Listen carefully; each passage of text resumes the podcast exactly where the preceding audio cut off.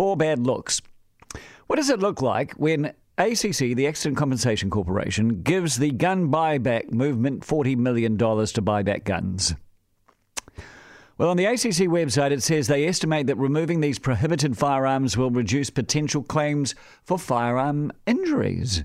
They reckon, and nothing beats a good reckon, uh, they reckon they're going to save $70.5 million over the next 20 years.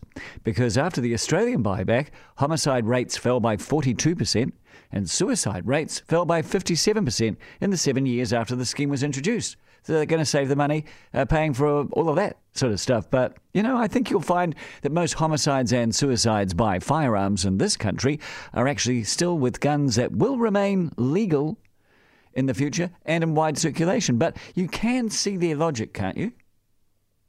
But again, was there any real need for the Accident Compensation Corporation to step in to fund these savings if the government was already committed to funding it all in their policy? Well, the ACC thinks it looks good.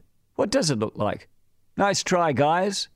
I think it looks like a government using the ACC as a piggy bank to fund policies they know they can't afford. So, um, what does it look like when a senior opposition politician loses a portfolio in a caucus reshuffle? Without prior knowledge, because apparently her leader and the politician in question were playing telephone tag because she's in court in Nelson sorting out a property stoush from years ago. That said, though, the newspaper managed to get through to her and tell her the news, but the leader could not. Simon Bridges was walking Parliament yesterday with a smile like a Cheshire cat. I read one observer saying it looked like he's pinging. he was certainly happy about something. Now, Simon Bridges and Judith Collins say that her demotion or her loss of a portfolio it means nothing, that it's not a demotion, and that she's still number four on the list. Nice try, guys. It looks like a smack on the wrist for Crusher for daring to poll higher than Simon. Bad girl, get back to your corner. So, what does it look like when an opposition MP threatens a bill in select committee with over 100 amendments?